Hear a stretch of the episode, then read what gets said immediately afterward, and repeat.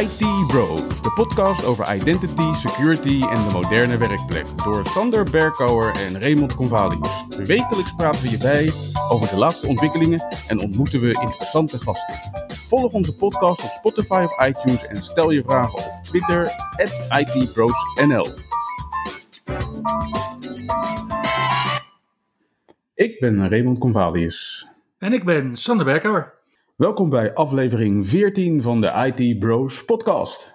Dit is gewoon al de eerste aflevering van het tweede kwartaal van de I T Bros. Met deze week het laatste I T Pro nieuws, een update over aankomende evenementen en een nieuwe productiviteitstip.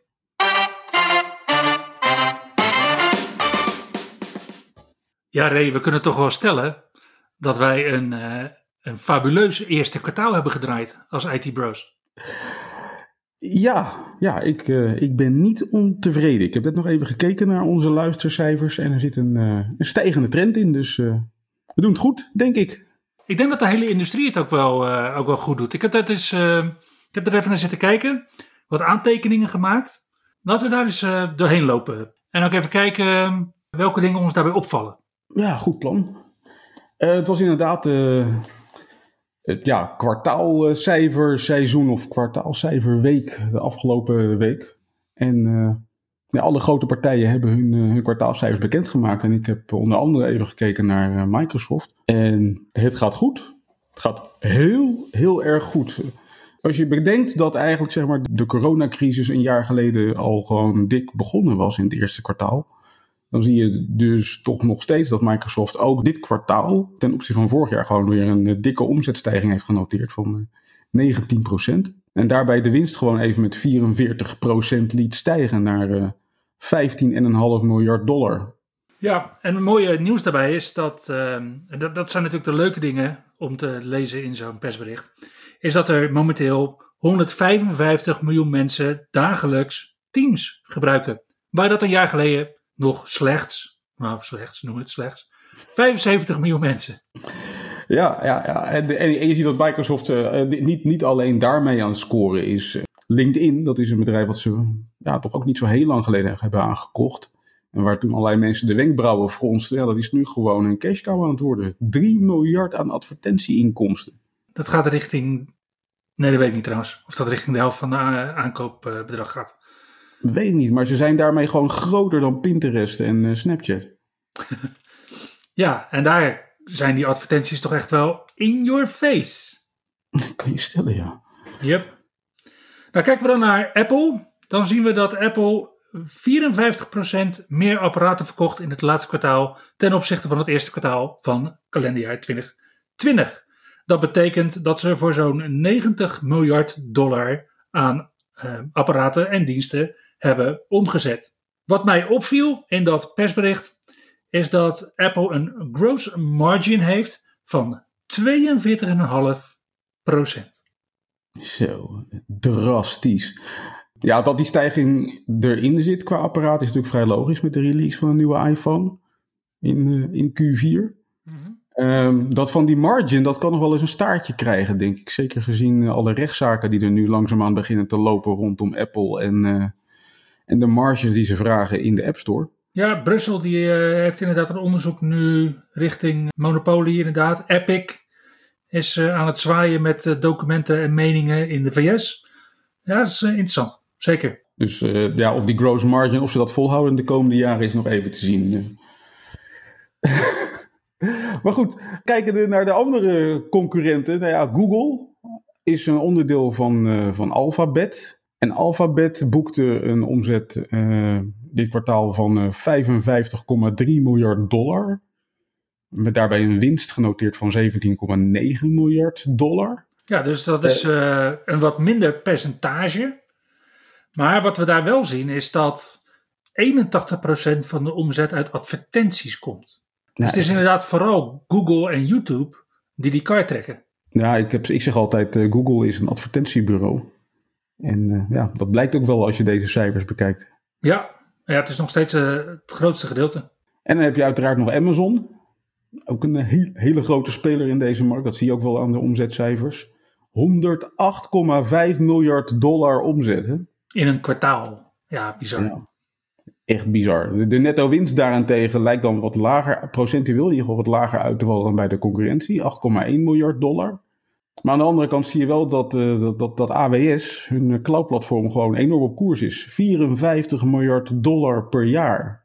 Ja, dat is de koers waar ze nu op zitten inderdaad. Dus ja, dat is dan dus per jaar. En we zijn natuurlijk over kwartaalcijfers aan het kletsen.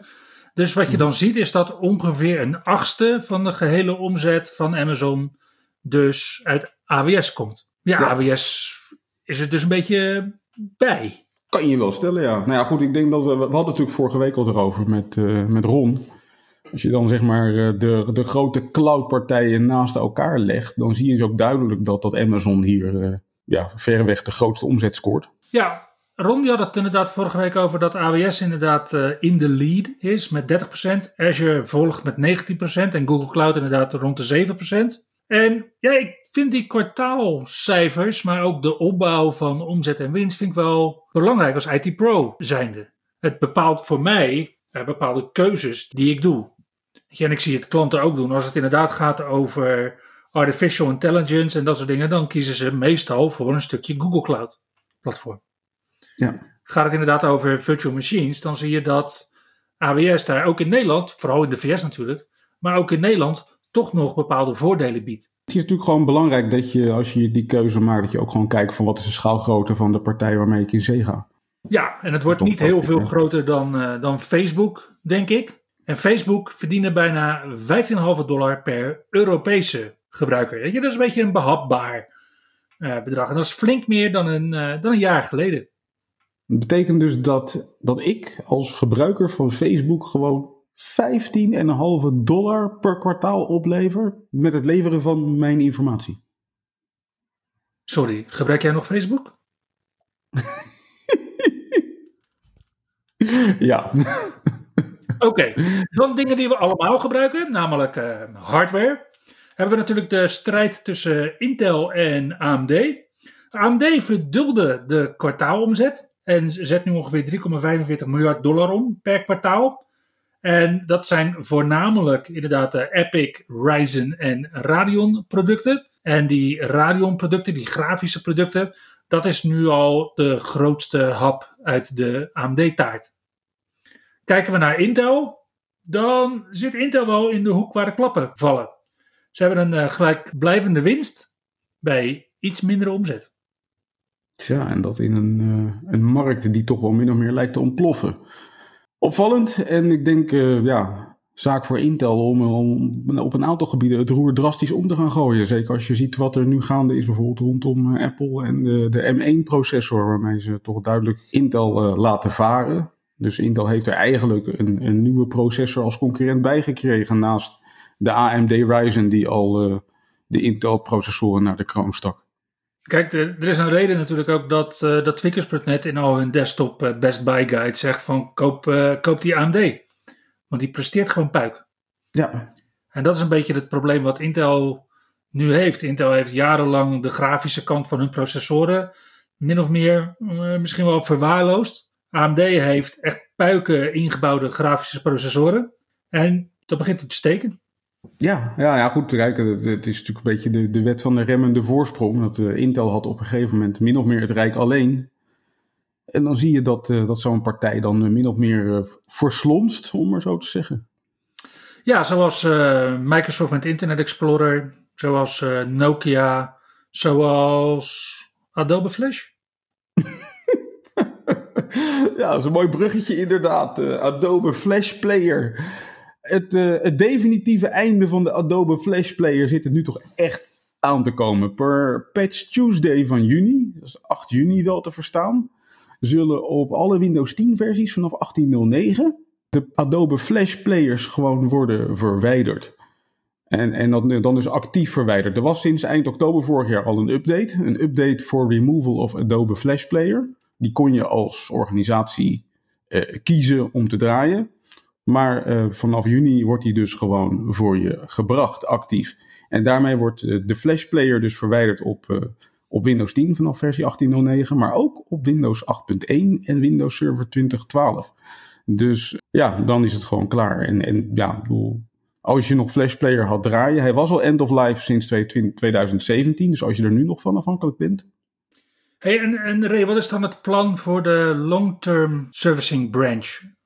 De L T S B en de L T S C versies. Die krijgen ook een update. En wel uh, in juli, op dertien juli om precies te zijn. Dan uh, zullen ook de zestien nul zeven en de vijftien nul zeven, toen heette die volgens mij ook de Long Term Service Branch, ook een update krijgen waarbij de Flash Player actief wordt verwijderd. En als je Flash Player dan nog wil gebruiken, ja, dan moet je denk ik terugvallen op Windows zeven of iets dergelijks. Ja, nee, Adobe Flash, fijn dat het, uh, dat het weggaat. What's next? Adobe Reader? Internet Explorer, denk ik. Nee, ik zie het met Internet Explorer niet gebeuren. Als ik kijk wat er allemaal nog onder water e-explorer.exe gebruikt, dat is echt nog een berg. Oké, okay, dus dan praat je meer over uh, backward compatibility van applicaties. Ja, ja, bijvoorbeeld in Azure A D Connect en alle andere plugins en dingen die allemaal, zeg maar, die kekke, moderne authenticatieprompts voor Azure A D en Microsoft driehonderdvijfenzestig voorschotelen. Allemaal e-explorer.exe. Ja, oké. Okay. Dat gaat dan nog even duren. Als we dan toch over browsers hebben. Edge voor Linux uh, begint uh, stappen te maken. Hij is nu uit in beta. Het was, uh, het was de dev versie uh, sinds uh, eind twintig twintig. En nu is hij dus in beta. Dat betekent dat hij uh, op de voorlaatste stap zit tegen uh, general availability. Gaaf. En uh, dat betekent dat naar verwachting eind mei versie eenennegentig gebaseerd op Chromium uitkomt voor Linux. En dan is dus Edge beschikbaar voor alle O S'en. En op basis van Chromium, dat geldt dan behalve voor iOS. Want daar is die gebaseerd op Safari. Nou, die Edge voor Linux die is dus beschikbaar voor Debian en Ubuntu, Fedora en OpenSUSE. Maar ik vind het wel heel erg interessant, Ray, want vorige week hadden we het over Ubuntu eenentwintig nul vier.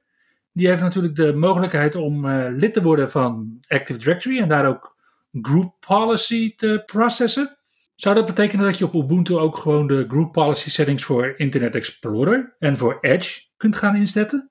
Je zou het bijna denken. En ik, ik, ja, ik begin dan te, te bedenken van wat, wat zijn de plannen van Ubuntu als Microsoft er zo achter gaat staan.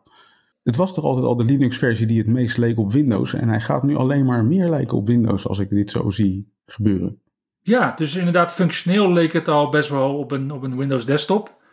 En nu technisch onder water wordt er flink aan de weg getimmerd. Heel spannend waar dat toe gaat leiden. En toch binnenkort maar weer eens in een V M'tje opstarten. Op het gebied van Office zijn er ook de nodige ontwikkelingen. Want uh, Microsoft gaat een nieuw standaard font invoeren. Dus een nieuwe lettertype. En dat wordt uh, de vervanging van wat tot nu toe Calibri was. Calibri was het lettertype uh, dat tot nu toe de standaard was voor alle Office versies. Tenzij je nog Office zevenennegentig gebruikt, want dan is het Times New Roman. Ja, oké, okay, maar goed. Iedereen die Office gebruikt van na Office zevenennegentig, die heeft dus Calibri als default lettertype. En uh, dat lettertype was trouwens ooit ontworpen door een Nederlander, Lucas de Groot. Maar we mogen nu gaan kiezen voor een nieuw font. En daarvoor heeft Microsoft besloten dat er uh, vijf nieuwe fonts worden voorgesteld. Dat zijn de fonts Bierstad, Grandview, Seaford, Skeena en Tannerite. Hmm. En uh, één van die vijf gaat het worden. En, en als dan, dat dan zeg maar de nieuwe default font wordt, dan blijft Calibri nog steeds beschikbaar. Dus mocht je daar helemaal aan verknocht zijn, dan kan je nog steeds terug. Ja, mocht je als organisatie een huistouw hebben op basis van de standaard fonts, dan zou je daar inderdaad nog uh, wat mee kunnen. Maar misschien inderdaad binnenkort wat impact uh, kunnen ontvangen. Nou, en dan was het afgelopen week uh, ja, toch weer raak hè, op het gebied van informatiebeveiliging. Ja, we mo- ik, Ray, ik denk dat we daar een, uh, een standaard itempje van, uh, van kunnen maken zo'n beetje in onze podcast. De informatiebeveiligingsores per week. Ja, het datalek van de week. Ja, ja, ja goed, er waren niet alleen datalekken hè, de afgelopen weken. Het begon, begon volgens mij met die, die DDoS-aanval. DDoS-aanval, DDoS-aanval op het Belgische overheidsnetwerk. Ik geloof dat ze ongeveer het hele Belgische overheidsnetwerk uh, niet meer bereikbaar was. Dat betekent dat uh, er konden geen vergaderingen worden georganiseerd bij het parlement. Je kon geen afspraken maken voor een COVID-test. Gewoon één groot drama. En, het, hele, en, het hele leven lag stil. Ja, en, en de, de, de, de provider van de Belgische overheid, die toch volgens mij best wel over wat middelen beschikt, die heeft allerlei pogingen gedaan om onder die DDoS uit te komen. Maar de, de aanvallers die wisten gewoon mee te bewegen. Oh, dat klinkt wel alsof dat, uh, dat klinkt wel alsof het vakkundig is uitgevoerd en niet als uh, script kiddies. Ja, nou ja, goed. Uh, toeval wil ook dat, dat die DDoS plaatsvond terwijl het parlement in België een vergadering had waarbij ze gingen luisteren naar een getuigenis over Chinese opvoedkampen. Hmm, toeval of niet? Maar ja. Ik denk dat we daar nooit een officiële verklaring van zullen krijgen. Nee, nee, dat denk ik ook niet.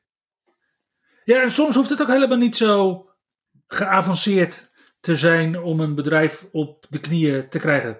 De case die we deze week voorgeschoteld kregen was de case tussen bol punt com en Brabantia. Twee grote firma's, allebei met een B. En één daarvan is er uh, gehackt. Nou ja, ja, noem het maar gehackt. En dit is een discussie die ik wel vaker met, met mijn klanten heb. Waarbij ik zeg van ja, eigenlijk hoeven ze maar één postvak in een organisatie te hebben. En dan kun je al allerlei dingen gaan doen. Nou, het is kwaadwillende inderdaad gelukt om een postvak bij Brabantia onder controle te krijgen. En vanuit daar hebben ze een mailtje gestuurd richting bol punt com. Waarin ze zeggen van goh, wij verkopen uh, een hele zwik pedaalemmers per maand bij jullie. We hebben een deal uh, dat jullie ons daarvoor elke maand betalen. En we willen dat jullie dat voortaan betalen naar dit Spaanse rekeningsnummer. Dus bol punt com heeft uh, vrolijk uh, zevenhonderdvijftigduizend euro uh, aan uh, verkochte betaalemmers en andere keukenbenodigdheden verkocht. En vervolgens dus naar Spanje overgemaakt. Brabantia had op een gegeven moment zoiets van, hé, hey, waar blijft ons geld? Ging bellen bij bol punt com. bol punt com zei, we hebben het al overgemaakt. Uh, ja, wie is er dan fout? Het is een rechtszaak geweest. En uit de rechtszaak volgt dus dat bol punt com fout was. Ja, en jij bent daar heel erg verbaasd over. Ja, ik ben daar best wel verbaasd over inderdaad. Want het is niet bol punt com die door kwaadwillende is uh, overgenomen. Maar Brabantia. En het is Brabantia, vind ik, die het probleem heeft. En nu is het dus het probleem van bol punt com geworden. Aan de andere kant, ik denk dat op de facturen van Brabantia nog steeds het Nederlandse rekeningnummer van Brabantia heeft gestaan. Ja, maar het zou natuurlijk kunnen zijn dat dat ingescande facturen zijn die nog op oud huisstijlpapier staan, waar het oude rekeningnummer nog op staat. Want ja, waarom zou je ineens uh, acht kuub briefpapier wegdonderen omdat je een nieuw logo of wat dan ook hebt? Nee, de meeste bedrijven die blijven dat dan nog even gebruiken.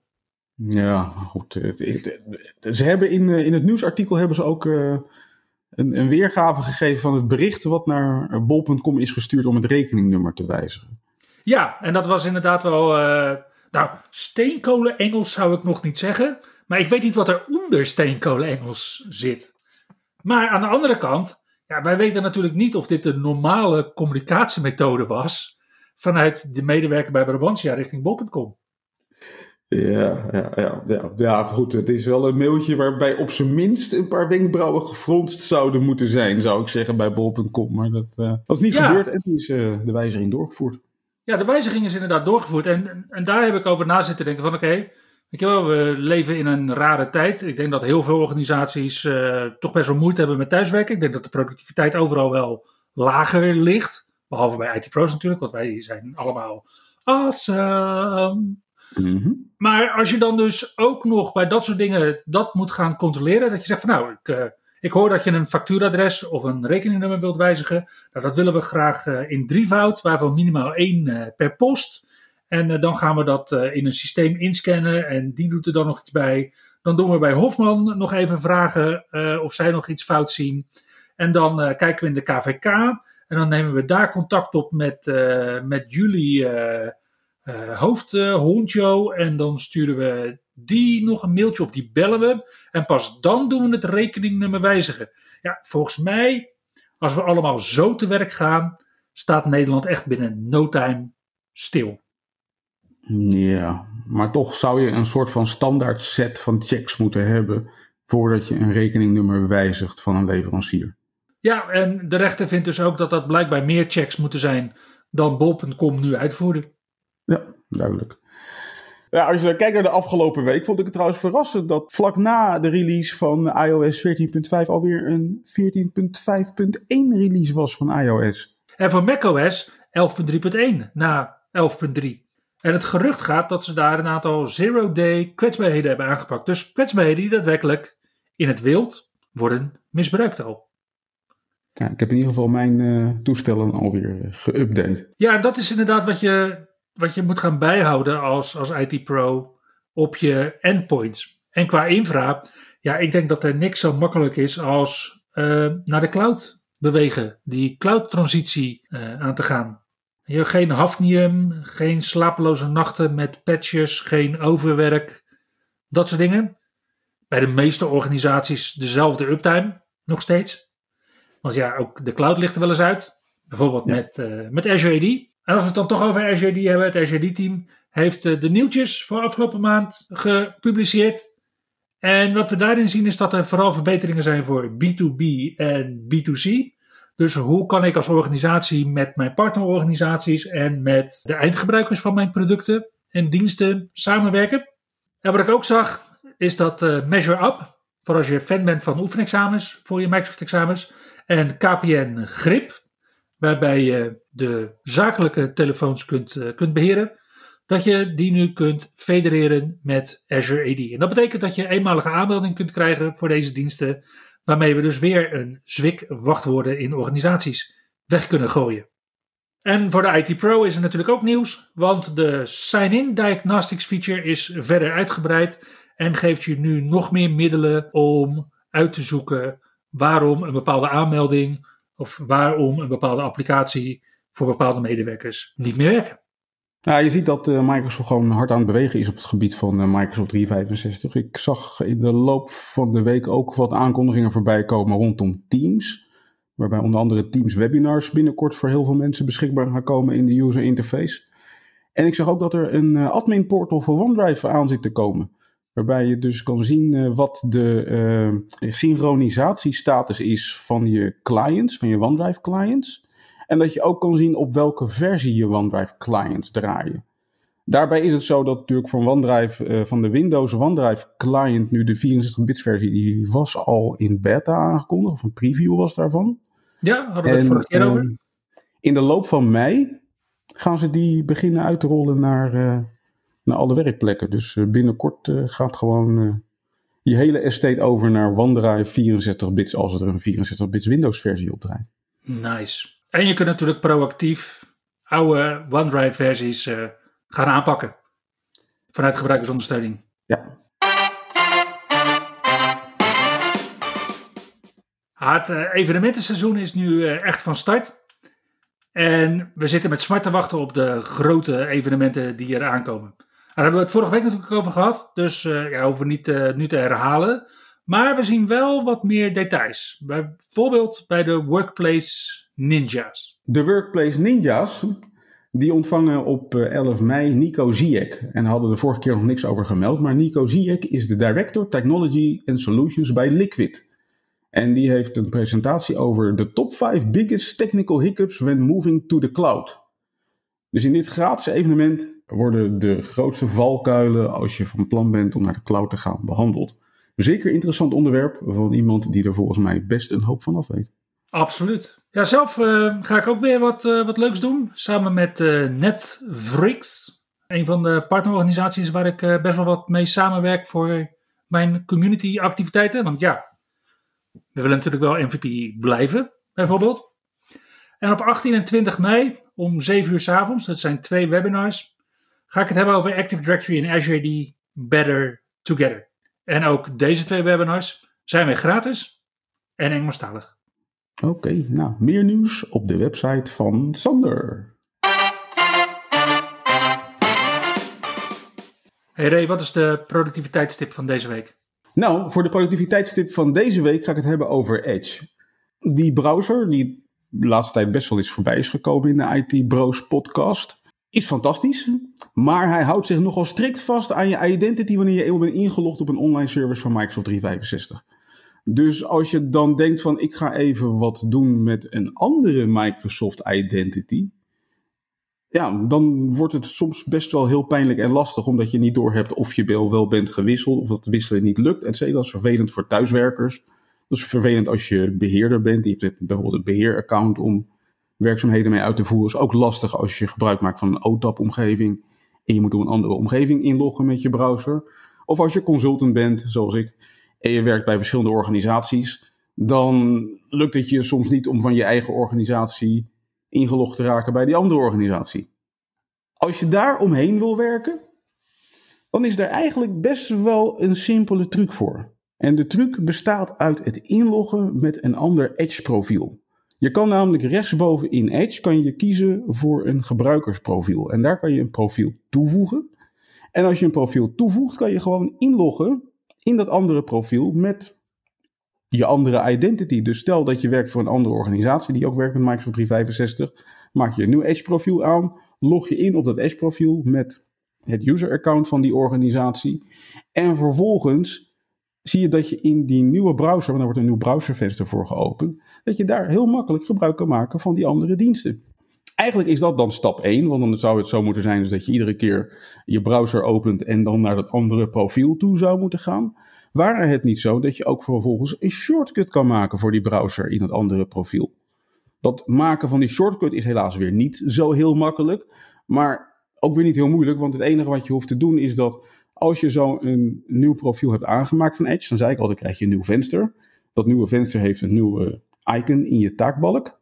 En als je daarvan uh, de properties opvraagt, door de, re- de rechtermuisknop op te klikken en dan de properties op te vragen, dan zie je de target. En de target is het pad wat uh, die shortcut gebruikt om die browser op te starten. In dat pad zie je een verwijzing naar het profiel. Dat is meestal een profiel met een nummer. En wat je dan dus gewoon kan doen, is dat je dat pad overneemt en dat je een nieuwe shortcut aanmaakt.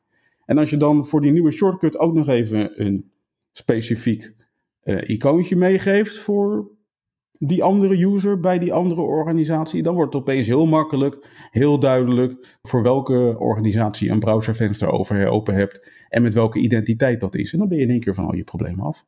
Ah, van al je I T-problemen. Ah, van al je Edge-problemen. Van het gerommel met je digitale identities online. Wat soms best wel eens een pijnlijk uh, verhaal is. Ja, en nog steeds pijnlijk blijft in Teams. Helaas. Daar, daar komen denk ik ook wel uh, snel uh, nieuwe oplossingen voor. Om dat weer wat uh, te verbeteren. Microsoft is zich daarvan bewust dat daar het een en ander aan moet worden verbeterd. Dus, ja, en tot die tijd gebruiken we gewoon Teams in Edge. Bijvoorbeeld. En daarbij zijn we weer gekomen aan het einde van uh, aflevering veertien van de I T Bros podcast. Bedankt voor het luisteren en hopelijk tot volgende week. Dank jullie wel, tot ziens.